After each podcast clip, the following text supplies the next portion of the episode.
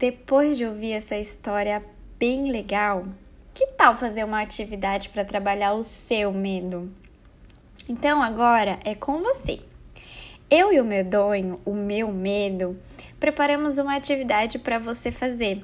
Você pode fazer sozinho, com um adulto que estiver na sua casa, alguém que cuide de você, ou você pode chamar seus amiguinhos e vocês podem fazer juntos. Que tal?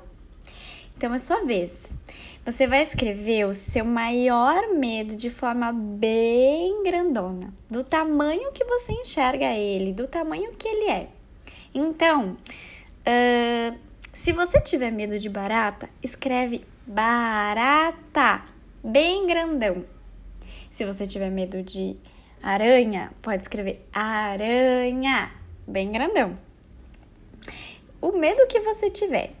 Depois que você escreveu ele bem grandão, faça ele ficar pequenininho. Então, vai escrevendo barata, barata, barata, diminuindo, diminuindo, diminuindo, até ele ficar bem pequenininho.